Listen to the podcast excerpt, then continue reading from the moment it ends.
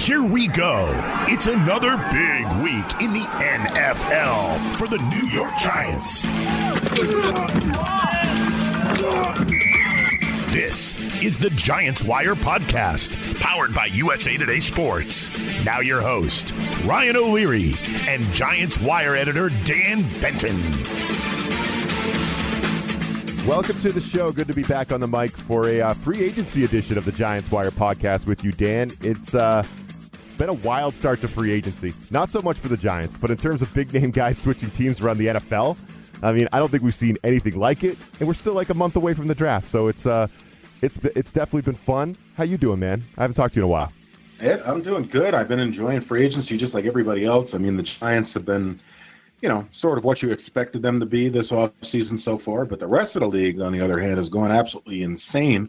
And um, some of the moves that are being made are just they're wild, and it just doesn't seem to be slowing down. Makes for a makes for a very entertaining watch if you're on the outside looking in. If you're covering those teams, though, probably not so much. So uh, I feel the pain for my fellow USA Today writers. Yeah, it's been busy, and uh, I think our number one question for this show is, what are the Giants doing? Wait, what? Are, what are the? What's the Giants' plan?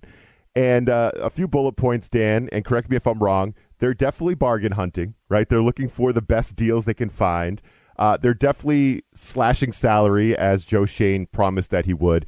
Um, it really appears that they're attacking the fringe of the roster, right? They're bringing in a lot of former Bills, a lot of former Ravens because of obvious connections to the coaching staff. And it really seems like they're targeting depth right now, uh, more so than making a big swing for the fences, big splash, right? Like no splash moves unless you want to call the offensive lineman from Indy, Mark Glowinski, uh, the right guard. If you want to call him a splash because he got three years, uh, fine. But I mean, that's the closest thing we have to a big splash. You know, while every like all these guys like Tyreek Hill, Davante Adams, Russell, Will, all these guys are changing teams. The big splash for the the New York Giants is Mark Glowinski, right? So that's that's kind of where we we're at, right? I mean, listen, that's that that is where it is for the Giants. I know some, you know, aren't necessarily thrilled with the uh, the low key start to free agency. That's not going to change, by the way, through the rest of free agency. Um, you know, it turned out to be true. Kevin Abrams said it last year. He said this this season, this offseason was going to be rough for the Giants financially. Uh, that turned out to be very much the case. It continues to be rough because they haven't dealt James Bradberry yet, which we'll talk about later. Uh, ditto Sha- uh, Saquon Barkley, who I don't, you know, Saquon Barkley, who I don't think is going to be traded. Uh, that's another topic. But outside of those two big names potentially being on the trade block, yeah, it's been quiet for the Giants, understandably so. I, I think a lot of the signings have come at key positions in areas that needed depth. Uh, we talked about it a lot last year. The Giants were extremely thin at a multitude of positions, if not all positions. So it was really imperative for the Giants to come in and start building the roster from the bottom up. Uh, there's a lot of decisions that are going to be made on the future of players. Daniel Jones's fifth year option obviously is coming up. The future of Saquon Barkley, whether or not he's going to get a, uh, traded or a contract extension, probably unlikely. Um, things like that. So I really think the Giants are building, and Schoen is building more for 2023 more so than 2022. Right now, they're just trying to, you know, get the finances right, set the foundation, trying to make sure that there's a very limited amount of dead cap going forward. Even though there is going to be some, there's going there's going to be a lot to eat this year, obviously, and unfortunately. Um, that sort of just shows the, the job that Dave Gettleman and Kevin Abrams did last year and the year prior. Uh, but there have been no surprises. You know, this is what was expected of the Giants this offseason and in free agency, and they've stayed true to that. Yeah, certainly a more calculated approach than the previous regime. I guess we could say we could say that, right? Because you know, we expected, you know, especially when Joe Judge came in, Dan, I expected the Giants to kind of adopt the Patriot way, kind of. Uh, and I feel like this is more like the Patriot way. What Joe Schoen's doing with this roster is more like what Belichick does, uh, where he will, you know, in terms of guys on the roster that they're they're looking to maybe move on from or bring back. They're it seems like they're really evaluating and valuing those guys at a certain price, and then if you know the team moves on from that player, it's probably because they got a better deal elsewhere and they just didn't want to come up to that number. And like I look at Evan Engram, like one year, nine million for the tight end. We love you, Evan. Good luck in Jacksonville, kind of thing, right? We'll take the comp yep. pick. You know, we'll take the comp pick. Uh, another one, Austin Johnson, really good defensive lineman for the Giants, but a raise to two years, 14 million, 10.6 guaranteed, just wasn't going to happen. It wasn't the offseason for that, right? A guy I really look at, like Lorenzo Carter. Like tell me a little bit about Lorenzo Carter, right? Because I feel like he's maybe the best example of the Giants placing a value on a player and not not really budging for that value. I mean, he got one year, three and a half million from Atlanta, and it sounded like the Giants wanted him back, but they wanted him back closer to the vet minimum. And if they wanted the player, but felt one year at three and a half million and two guaranteed was too rich, I mean, doesn't that tell us all we need to know about where they're at right now with and, and how they're evaluating the existing guys on the roster and making decisions? I think there are multiple variables that factor into that. I mean, obviously, that's one of them. They're placing specific values on their internal free agencies, uh, free agents, and they're not, you know, they're not spending beyond what those guys were pegged at. Um, I think some of those numbers were reached because of their salary cap issues. Right now, as we're recording this podcast, for example, they're about $3.1 million over or under uh, the cap, and they're going to need roughly $12 million for their for their draft class, assuming that they use all those picks. So that would have re-signing uh, Lorenzo Carter. One would have meant at that price. One would have meant that they would have had to release somebody else or restructure somebody else, or it would have meant that. Well, I, I should say, and it would have meant then that they would have been down to roughly zero dollars in cap space, with needing to clear that 12 million for the draft. So there are a lot of financial issues that are going into this, but it also includes those evaluations. But beyond just those two things, like for Carter, for example, the deal that Atlanta gave him actually canceled out another signing that the Giants made as far as the compensatory pick formula goes right now. And as of this recording, the Giants are in line to potentially have a fifth round pick and a seventh round pick and a seventh round pick that they would not have had if Carter didn't sign that specific deal the way it was structured in Atlanta. So I think a lot of those things factor in. So when it came to Carter, it was all three things combined, plus the reality that for the vast majority of his career, he had busted out. The only reason that he was given that contract by Atlanta at the dollar amount that he was is simply because he had a really strong final month of the season. And they're hoping that maybe he had finally reached that ceiling that everybody had expected of him. And that may end up being true, but that's the gamble that Atlanta is going to have to take. Schoen decided he didn't want to take that. Yeah, and, and there has been some wins, right? I mean, like I said, I don't think it's a purging of of the roster. We got Sterling Shepard and Blake Martinez back, right? Obviously on on pay cuts, but I think those are those are wins for the Giants and, and Giants fans getting those two guys back. Uh, apparently, we we created some money by restructuring the kicker, Dan. So that's that shows you where the Giants are as well, right? We're restructuring the kicker's contract to get some some cap space. I don't think that happens uh, all the time. But yeah, well, you got to remember Gettleman and Abrams gave him a pretty hefty deal. yeah, of course, uh, of course. So yeah, we're cleaning so up that mess. Uh, I, I, think that was an indictment more of um, of what Gano is as an NFL kicker and what he means to the team because Schoen very specifically said that he wasn't going to restructure deals, add void years, or kick the can down the road. But that's precisely what he did with Gano. But he's only done that with Gano. So I think more than just wanting to keep the kicker on the roster, I think there's a, you know, more of a long term commitment uh, to Gano, not just beyond, you know, next season, but potentially with another new contract coming his way as long as he plays well uh, this coming season. But for the other guys, you mentioned Shepard, you mentioned Martinez. Obviously, you know, coming off of major injuries, an ACL for uh, for Martinez, which is you know always a significant injury and usually kind of hinders the, the subsequent year. Um, so it was really key to to get those salaries down, and those guys would have been cut if they didn't take the pay cuts. And I think that they both realized that coming off those significant injuries, they were probably only going to get one year prove it deals for you know the veteran minimum or near veteran minimum anyway.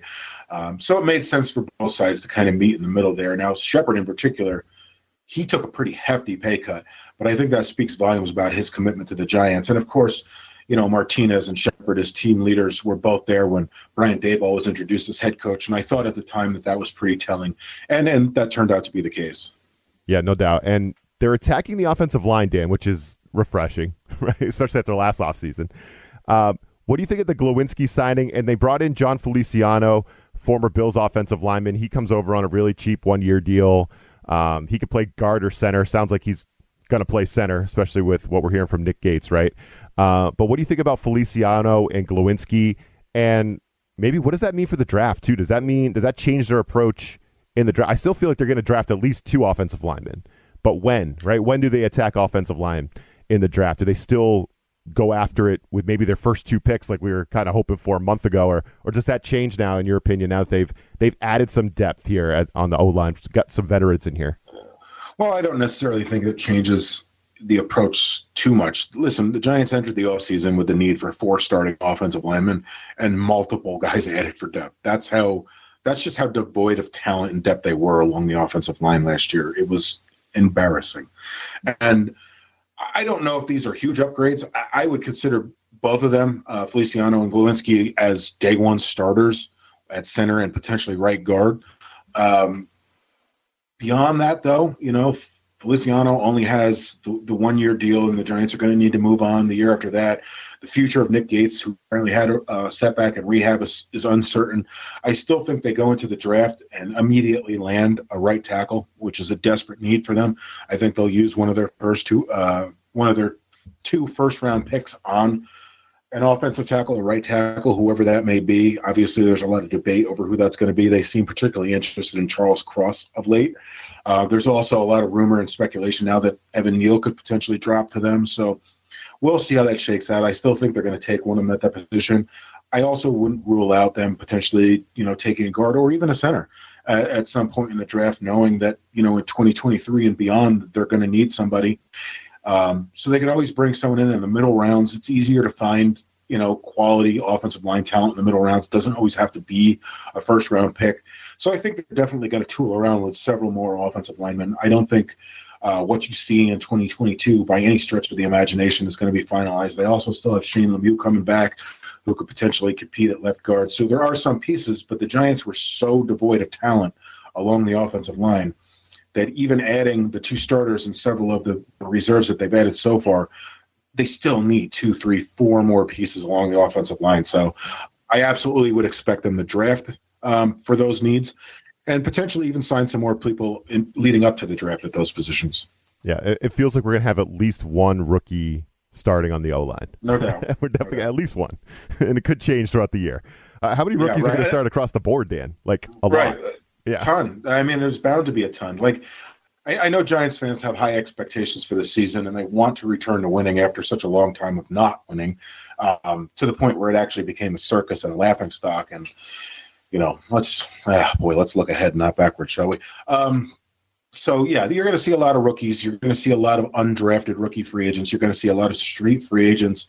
Uh, there's going to be a lot of plug and play going on, and, and that, I think that's for the best. The Giants are trying to figure out who fits the bill long term. They're really looking more at 2023 as a return to prominence more than 2022. This is a rebuilding year, a foundation building year. And you see that in Joe Schoen's approach to free agency. And I think you'll see that when the approach to the draft as well. Yeah, we always avoid the the rebuild word, but it, that's the only word to use. It's it's like a tryout year, right? Guys like a, a guy, look at a guy like Ricky Seals Jones, right? The former Washington tight end. Giants fans should know who Ricky Seals Jones is. Uh, he comes over on a cheap one year vet minimum deal. Obviously, Kyle Rudolph moved on early, early in the process, and then Evan Engram's now with Jacksonville, mm-hmm. and just I mean, much cheaper option than Evan Engram based on what Ev- Engram got to move over to Jacksonville, right? I actually like the Ricky Seals Jones move. Uh, if you want to try him out, because he's never really gotten a chance, Dan. Uh, he's only 27. He's huge, 6'5, 243 pounds he made some plays in Washington when he got an opportunity. He was just playing behind Logan Thomas, and then they drafted uh, a rookie, I think last year, a tight end, John Bates. So he was kind of just in the mix. He wasn't really a featured part. It sounds like he could be involved in the in the passing game right now. He is the starting tight end right now until we right go now. to the draft, uh, and he's kind of a he's on a prove it kind of deal, vet minimum getting his first chance to actually play a little bit and not be behind uh, an established veteran starter. I kind of like the Ricky Seals Jones move. What do you think about it? I, I, just honestly, I just think it's another role player depth kind of move. Um, there's certain upside to it, of course. I think one of my biggest gripes with that signing right now is that the Giants are going from someone who is publicly acknowledged to have major drop issues to a player who actually has a worse drop percentage than Evan Engram does. Don't tell me that. I told you I like the signing. Don't tell me that. I didn't know that. And, um, I, I do that. That concerns me for obvious reasons. I think drops are something that players can get over mentally, but I also think that there's an issue that players can become consumed by mentally. So I don't know enough about Seals Jones Jr. or Seals Jones the person to determine whether or not that's sort of the issue, as it was with Evan Engram. So if he can come to New York and a fresh start's what he needs, and mentally he clears himself out, and you know he can get that under control, he's obviously going to have a role in the offense. He's certainly going to get the opportunity. The key is like Evan Engram before him. Forget the contracts. He's going to have to make the most of those opportunities, and if he doesn't, he comes in and you know has an issue with those drops he's going to get moved down that depth chart as a minimum salary player really fast. So he's in a good spot right now, but he's going to need to have a strong camp preseason and early start to the season, or that's going to fall off really quick. All right, so much for Seals Jones being a sleeper. I, I, yeah. I thought he was going to be a fantasy uh, sleeper. Certainly potential. There's yeah. certainly, but listen, if the Giants come out of the draft without having drafted a clear cut starting tight end, hey, then maybe you do have a fantasy sleeper there because who else are you going to throw to at the tight end position? no one else. There's really not anybody else there. So, um, you know, if that turns out to be the case, then he's going to have a large predominant role uh, for the Giants offensively. There's no doubt about it. I just don't expect that to be the case. I fully anticipate Schoen and company drafting a, a tight end, whether it's early in the draft, late in the draft. They've been very, very keen on keeping their eyes on all tight end prospects, particularly in the last, I'd say, week or so. Uh, they seem to be checking out every single one that's available. Uh, which to me leads me to believe, given that it's a position of need, they're do, not just doing their due diligence, they're heavily investigating these guys, seeing who would be a fit personally, professionally, as a player, and I would expect them to draft one of them. Maybe, maybe even two, but I would say at least one. Yeah, it's got to be all about fit, right? Because how else do we, how else do we like justify the Logan Ryan release, right? Because that yeah, one, that's um, that he was cheap.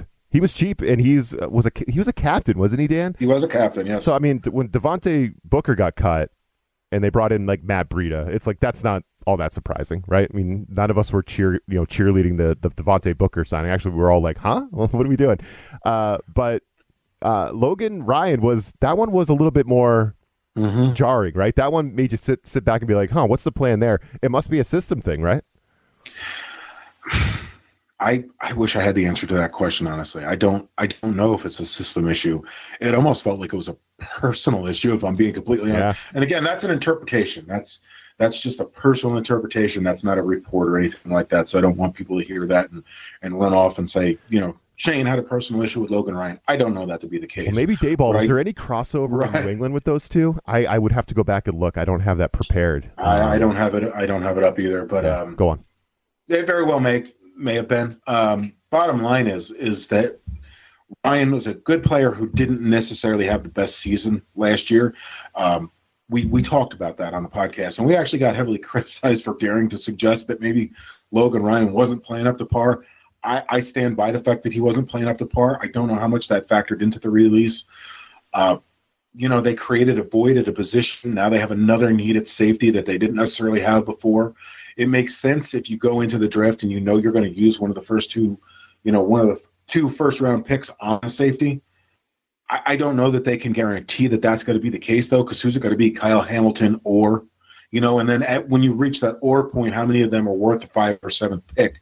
I think maybe only Hamilton is. Yeah. So if you're going into it and you, you know Hamilton's your guy and you're confident you're going to get him, then I understand that release. But eating that much dead cap space putting that much of an onus financially on a team that's already financially crippled this offseason, only to create a void at a position where you need and in the locker room where you lost a captain. It's a very curious decision. Yeah, and, th- and that kind of leads me to James Bradberry, right? Um, you know, I know they're shopping him, right? They would love to get a mid-round draft pick, probably Dan back, uh, and, and, save twelve million off this year's cap or whatever it is uh, by moving Bradberry. Uh, but also, you're just you're losing. Well, arguably, you know, he's one of your best players on defense, right? Top three yeah. on defense. You're losing that player, uh, and you'll probably also have to eat some of his salary if you move him. So mm-hmm. that uh, that's that's tough. That's tough to swallow as well as a fan. Um, another guy I'm wondering about is Saquon Barkley, right? I mean, it sounds like between Barkley and Bradberry, it sounds like one of them will probably get moved. Sounds like Bradberry's probably the better chance. Uh, but mean, if they move Saquon, are, we can't go into the season with Matt Breida and Gary Brightwell and Antonio Williams as the running back room, right? Like we can't do that. So, so like, what's I mean, going on with those two? I, could they though? I mean, could they? I think that's that's that's a better question. Is Matt Breida when you, when you giddy when up? You, uh, yeah, maybe, maybe, but Saquon can't stay on the field, and uh, that's just the reality of it. And that's you know, I'm not I'm not trying to knock Saquon the person. Um, I know that he he loves the game of football, and I know that he works very hard to stay on the field. Um, but what good is a player who you don't have and you can't use? Um, and let's be honest, the Giants' running backs have not been great uh, for quite a few years. I mean, if you look back, Booker was actually more productive than Saquon a year ago. Um, Orleans Darkwa was more productive than Saquon was. Um, so you, you have some issues when it comes to that. That's just the reality of it. Um, Saquon's production, as well as the increase in uptick in injuries, has actually decreased. He's gotten significantly worse in terms of production. Um, his field vision seems to have fallen off. His um, his burst, you know, maybe a little bit less. I think that may come back a bit more this year after knee and ankle injuries. So I'm not so quick to write that off. I'm not one of those people that are like, oh, he lost a step, um, but he lost some confidence. He, you know, he he lost his field vision. Like I said, there's the injury issues. Um, whether or not the Giants trade him, I don't think they're going to be able to. I, I just don't see that the market's there. You've got um, you know, a highly paid running back who's coming off a series of injuries, decreasing production. So I just don't think the market's going to develop for him there. But if they were to trade him, I don't necessarily know that they would be in a worse situation in terms of production uh, than they have been in recent years. When even when you look at the rushing production as a whole in recent years, if you take out what Daniel Jones has added to it, the Giants have some real problems there. So would some of these reserve running backs that they signed on a whim for low deals? you know, would it really be worse? I don't know. I can't say for sure, to be honest with you. I'd be willing to give it a chance, uh, but that only comes if the Giants are able to clear that salary cap space. If you can't do it, then you got to keep them. And going to Bradberry, I think that's an interesting conundrum in itself because they've essentially, you know, there are reports out there that say that the Giants essentially against releasing Bradberry if they can't trade him. So if the market doesn't develop for him there, which they apparently hope is going to during the draft, do you then eat crow and end up releasing him and take that financial hit and get nothing in return? Or do you just bite the bullet and eat the cap and keep one of the better defensive players on your team on your team? Uh, so I think that's an interesting decision the Giants are going to have to make. But ultimately, more so than Barkley, I imagine come draft time, that market's going to materialize and they're going to take anything that they can get just so they can shed that salary. If they move Bradberry, Dan, do you think corner becomes a top target with one of those first two picks in the draft for the Giants? It's hard. Yes, like, I want to say they go yes. after Sauce from Cincinnati. Right. You know, what right? I mean? and, that, and that that was as soon as you asked that question, that was the first thought that went into my head. Like it makes sense that they would. Um, but again, I, I also think Schoen wants to trade one of those picks for 2023 draft capital. Yeah. They really seem intent on stockpiling that sort of draft capital, but you can only handcuff yourself so much. Uh, assume they do trade Barkley and assume they do trade Bradberry both. Um, then, in addition to releasing Ryan, where you created a situation at safety where you need someone, now you need another running back and you need another cornerback, in addition to at least two offensive linemen, an inside linebacker, a nose tackle, an edge rusher, and you see how this spirals out of control there. So the Giants really need to be very careful about their decisions on who they trade and who they release, uh, because it's already a thin roster and they're creating issues in different places for financial flexibility in a year that's already essentially lost. Um, so it's it's a tall order that Schoen's got in front of them. But if they do trade Bradberry, then then yes, I would be inclined to say uh, that they would be looking for a cornerback early on. But that also conflicts with their need at safety. So if, if let's say they take um, a right tackle at number five, and number seven comes up, and you've got Sauce and you've got Kyle Hamilton on the board. Let's just say hypothetically, then the Giants have a real. It's a, listen. It's an embarrassment It's a- of riches. a I guess problem at to that have, point, yeah. it's a good problem to have but your selection is going to leave you a bad problem on the other end of that based on that trade and that release. Um, so the Giants do, they got to be careful in how they maneuver here because they can only create so many holes that they're able to fill with the nine picks that they have. So I know they need the financial flexibility, but they've got to be careful in how they do that. Well, back when you were talking about uh, Saquon, you mentioned Daniel Jones. I, I don't think we've ever gone, what, 20, 25 minutes into a show, Dan, without mentioning Daniel Jones. But that Yep. just, uh, we have to we have to get to Tyrod Taylor, right? We have to get to Tyrod Taylor. So the Giants, Dan, they're not paying anybody. besides Glowinski, the, this uh, offensive lineman from Indy, who, you know, that Colts offensive line were just mauling people last year, paving the way for Jonathan Taylor to have a huge year, right? I don't know if he fell out of favor over there, but whatever. If he's their trash, he's the Giants' treasure because he's a he's a major upgrade at right guard. Glowinski is. Um, mm-hmm. But if Glowinski gets three years, eighteen point three million, 11 million guaranteed, and that's the big signing so far. He's the only guy that's gotten more than two years. And all these other signings are like, you know, cheap one year, you know, deals.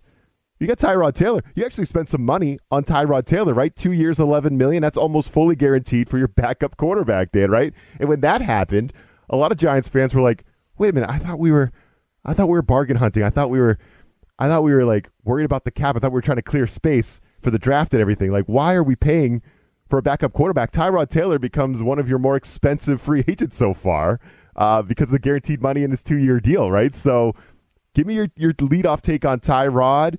What do you think about him coming over here? He's a pretty good quarterback. Definitely solves the uh, the Mike Glennon problem, right? Yeah, the uh, sure. Uh, the Jake Fromm problem. He, he solves that issue. Uh, but I think it was a little bit a little bit of controversy when he got signed, right? People were surprised that the the Giants paid so much for a backup quarterback. What's your thoughts on it? I just want to ask those fans if they watched any of the games where Daniel Jones didn't play Did last watch, year. Go back and watch Fromm. I mean, listen, Joe Schoen made it abundantly clear from day one that one of the biggest issues they saw with the 2021 Giants was the performance of their backup quarterbacks. He insisted that he would not allow those issues to take place where the Giants are running back to back sneaks inside their own five yard line because they're afraid to run a play. That was not going to happen on his watch. And they were very specific in the fact that they wanted a mobile backup quarterback to Daniel Jones. Taylor certainly fits that bill. And they wanted someone who would go in and could be confident and lead a team and still give them a chance to win if he has to from the backup quarterback position. Taylor does that. And there's also obviously a little familiarity with the coaching staff. Um, so it seemed like a good fit. But here's the other thing that's really key when you're talking about the guarantees and the finances of this. One is that the the contract is broken down in a way that the first year, 2022, isn't really that big of a deal. His his base salary is like 1.25 million, something like that. His cap hit is under three million. It's the 2023 mark where the big money on Tyrod Taylor comes in, and that kind of gives the Giants an out if things don't work out with Daniel Jones. If you know, if it does, Jones comes out and lights things up, and they sign him to an extension. They could always look to trade Taylor, potentially release him, or even keep him as as a quality backup. All of those become realistic options in 2023, but they're kind of hedging their bets. So if Jones doesn't work out, and they you know go in and say draft a quarterback early in next year's draft that they view as their future, well, then they can learn under Tyrod Taylor that first year, and the Giants don't have to immediately throw him into the fire. So it was kind of a bet hedge thing. And on top of all of that, I think it was a great signing because personally, I just I've always viewed Tyrod Taylor as a good, above average quarterback with above average arm and intelligence, who's just kind of like a hard luck kind of guy. Below average he, luck, yeah. Yeah, like way, way below below average yeah. luck, like puncturing your lung yeah. while working with the team doctor and things like, how that. How does that happen? Right, it's like, cra- it's crazy things that derailed this guy's career. It's not been his play; it's been the ridiculous way in which he finds ways to get injured, some of which are not even his fault. And I know people will slap that injury-prone label on him, but here's the thing: Daniel Jones is every bit as injury-prone as Tyrod Taylor is. So whether Taylor is your starter or Jones is your starter, guess what? The other guy is going to play in some games this year, and that's just all there is to it. So, no, it's not necessarily a quarterback by committee thing, but Tyrod Taylor was given that kind of money because he's a good quarterback who can come in, will have to play, and can keep the train and the wheels moving uh, for the Giants when that happens. And then obviously gives them another out in 2023. So, for me personally, I think that was one of the better signings of the entire offseason. And of all of the backup quarterbacks that they had to pick from, I am extremely happy that the Giants ended up on Taylor. I love that, Dan, because as I know you are a Daniel Jones guy. So mm-hmm. you you loving the uh, Tyrod signing is telling. I think that tells us a lot about about what. Well, I, I, view I view Taylor very much in the same way that I view Daniel Jones, uh, and that's the truth. I think that they've one have had to deal with a lot of injury issues throughout their career. Taylor's they're they're less his fault than Daniel Jones are his fault. That's just the reality of it. But beyond that, they've also been crippled by just terrible talent around them. And for Taylor, in multiple different places. For Jones, obviously, it's in in in New York here. And then again, you look at Daniel Jones, who's going through different coaches, different systems, different offensive coordinators, different quarterback coaches. It's the same thing with Taylor, who's been bouncing around. So I view them very much in the same light. I think they're very talented quarterbacks who have just gotten a very bad shake in the NFL so far. Both of them have a higher ceiling that needs to be reached, more potential than we've seen. And whether it's Daniel Jones or whether it's Tyrod Taylor, I, I think if they can both stay healthy and on the field, whoever it may be, uh, I still think there's a there's a ways that they can go as NFL quarterbacks. I both think that they could be above average, to maybe even very good starting quarterbacks in the NFL. And you know, I, I, just think it's a good insurance policy for Daniel Jones, who is bound to be injured. The problem with it is, and this is the issue that some Daniel Jones fans like myself will probably have to come to grips with at some point in time, is if he goes down and Taylor comes in and plays well, even if Daniel Jones had been playing well before, can you then sit down Taylor, or is that the end of Daniel Jones? Yeah. So that's going to be the tree, the key there. And then for Taylor, on the other end of that spectrum, it's going to be on staying on the field himself because if he comes in and plays well when Daniel Jones is out, but then he gets injured, well, then it's Jones's ship to run again. So I, I think that's why it's a good signing. But I also think it's going to create you know competition between those two, knowing full well that this guy could either keep the job or he could take my job. So for that reason, also, I think it's a good it's a good signing for the Giants because it should propel both of these guys to finally reach that next tier in their careers. Yeah, a little. excuse me. Yeah, a little bit more competition than uh, Glennon and Fromm was giving Daniel. Yeah, Jones, I think. the tiny bit, just yeah. a tiny bit. yeah, it, it's it is it is a tough shake when you get called injury prone when the when the team doctor stabs you with a needle, right, punctures your lung. Right yeah, that's that's tough to get the injury prone label when that happens to you. You know, so yeah, so Tyrod, I mean, only only good for fodder, right? Just wait until the, the summer Dan when we start getting the yeah. the there's, yeah, there's, that's the thing. There's the, yeah. some people may want to call it fodder. There's no fodder with Taylor. Yeah, I think Giants fans who have never really seen him before are going to be extremely surprised with his athletic ability and his arm strength when he gets on the field and you know he's actually out there for people to see what he's capable of doing. How quick he acclimates into the Giants system with all these new players, obviously that remains to be seen. I really hope that he joins Daniel Jones down in North Carolina for their off-season workouts this year. Get as much effort and put as much effort in, get as many reps as you can with your teammates build as much a rapport as you possibly can because Taylor is going to play this year. That's just all there is to it. If Daniel Jones plays all 17 games, that's great for multi- multiple reasons because that means he stayed healthy the whole season and that means he played well enough to stay in that whole season. So if that happens, terrific for the Giants, but I wouldn't bank on it. I expect to see him both play this year. And, and let's leave it here on the quarterback topic because we mentioned at the start of the show that it's been a, an insane NFL offseason, Dan. Uh, and it has, right? Russell Wilson is now a Denver Bronco. Deshaun Watson is now uh, a Brown. And Baker right. Mayfield is out there kind of in limbo, a former first round pick. All these quarter, I mean, Matt Ryan's a Colt, right? Like, right. They, they, it's crazy. It uh, and teams that were equipped with draft capital could have gone out and been in been in the running for these guys. I look at a guy like Russell Wilson. I mean, who has better draft capital than the Giants? They had the, they have all their draft picks are crazy valuable, and they have two in the top seven this year. Dan, they could have been in on Russell Wilson if they decided that's what they wanted to do. Um, if they had the money for it, right? And if and maybe Wilson has a say in that too, right? He probably had a no trade clause or something. He but did. He did. Should they have been in on any of these quarterbacks, or do you back their approach to kind of play it slow, kick the can to 2023, do the prove it year with Daniel Jones, give him one more shot at it? Um, and then make make some decisions next offseason. Are you are you okay with that, or do you are you of the belief that the Giants should have been in? They should have at least picked up the phone. They should have at least tried to be in on some of these guys to get a franchise quarterback in here. What do you think on that? Well, I think it all comes down to the finances. I really do, and I know that you know that's some people view that as a cop out answer, but that's you know that's the reality of the situation. The Giants they weren't in enough cap space to take on the salary of any of these guys. And if they had done that and they had given up all that draft capital, one, it would have left them without the ability to rebuild that offensive line, which is so desperately needed. And then how valuable is the quarterback anyway? And, you know, two, beyond that, um, you know, how do you how do you clear that cap space? How many other areas of the team do you have to create voids at in order to clear enough cap space to bring in someone like a Wilson. Um, and I just don't think the Giants had the means to do that. They're thin enough as it is.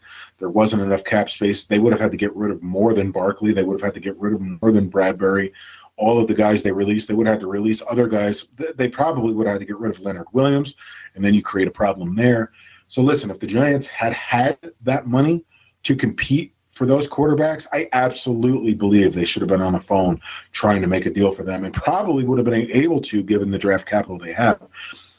But the reality is the finances of the Gettleman and, and Abrams era prevented them from doing that. So it was one last one last present from Dave Gettleman, the Giants fans. Uh, yeah, saying, "Oh, every all these quarterbacks are moving. You could have a chance at them. Sorry, guys, you're stuck where you are." And that's unfortunate uh, because I very much think the Giants probably would have been in on someone like Russell Wilson, who had been rumored to tell the Seahawks that he was willing to waive his no trade clause to New York. Now, whether or not that was the Jets or the Giants, I'll leave everybody else to debate that, but I think we both know the answer to that question.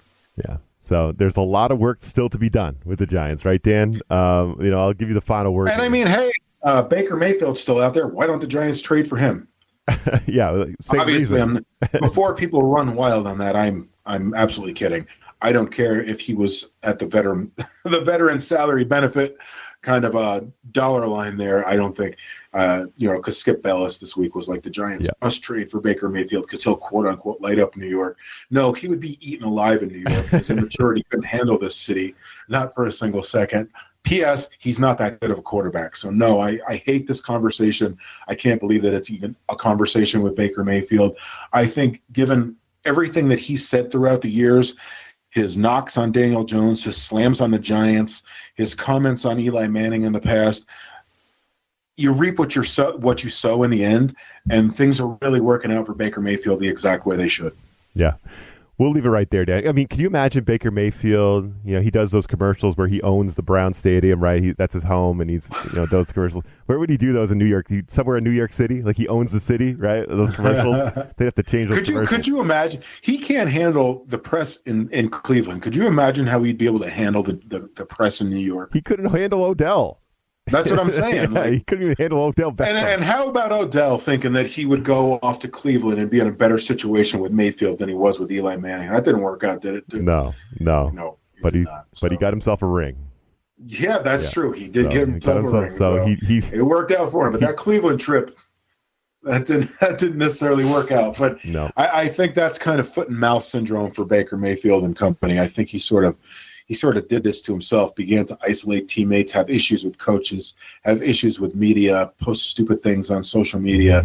um, if you can't handle it, the heat in Cleveland, it, it's completely illogical to think that he'd be able to handle the heat in New York. And that's why Skip Bayless is giving hot takes on television and he's not running a team in the NFL. The 100%. Yeah. Skip's just trying to get ratings. That's all he's yep. trying to do. Uh, all right, Dan. So we covered a lot of a lot there. There's a lot to catch up on. Anything else you're working on on Giants Wire that people should be checking out this week? Uh, there's a lot of draft prep, a lot of yep. stuff where, uh, you know, pro day visits. The Giants are, are doing meetings with prospects, informal, formal meetings. I think things are going to slow down here for a little while. Uh, they'll pick back up. The Giants have a pre-draft mini camp that will come up next month, early next month, maybe mid next month. The dates haven't been released yet, uh, so that's certainly something to keep an eye on. And then from there, there'll be pre-draft, pre-draft press conferences from Daboll and Shane, uh, Schoen at some point. And uh, that's really about it. It's it's just a lot of draft prep and a lot of free agency cleanup. Um, then it'll get quiet till the draft, and then it'll pick back up with mini camps and OTAs after that. Yeah, it's gonna be fun because, and we'll be getting into some of that draft prep ourselves here on the show because not only do the Giants have nine draft picks, but a lot of those guys are going to play this year based on what yeah. we're seeing with the roster. So it's going to be a really fascinating draft for the Giants, not only because of where they're selecting, but because these these players are going to be foundational pieces for the future, what they're trying to build here.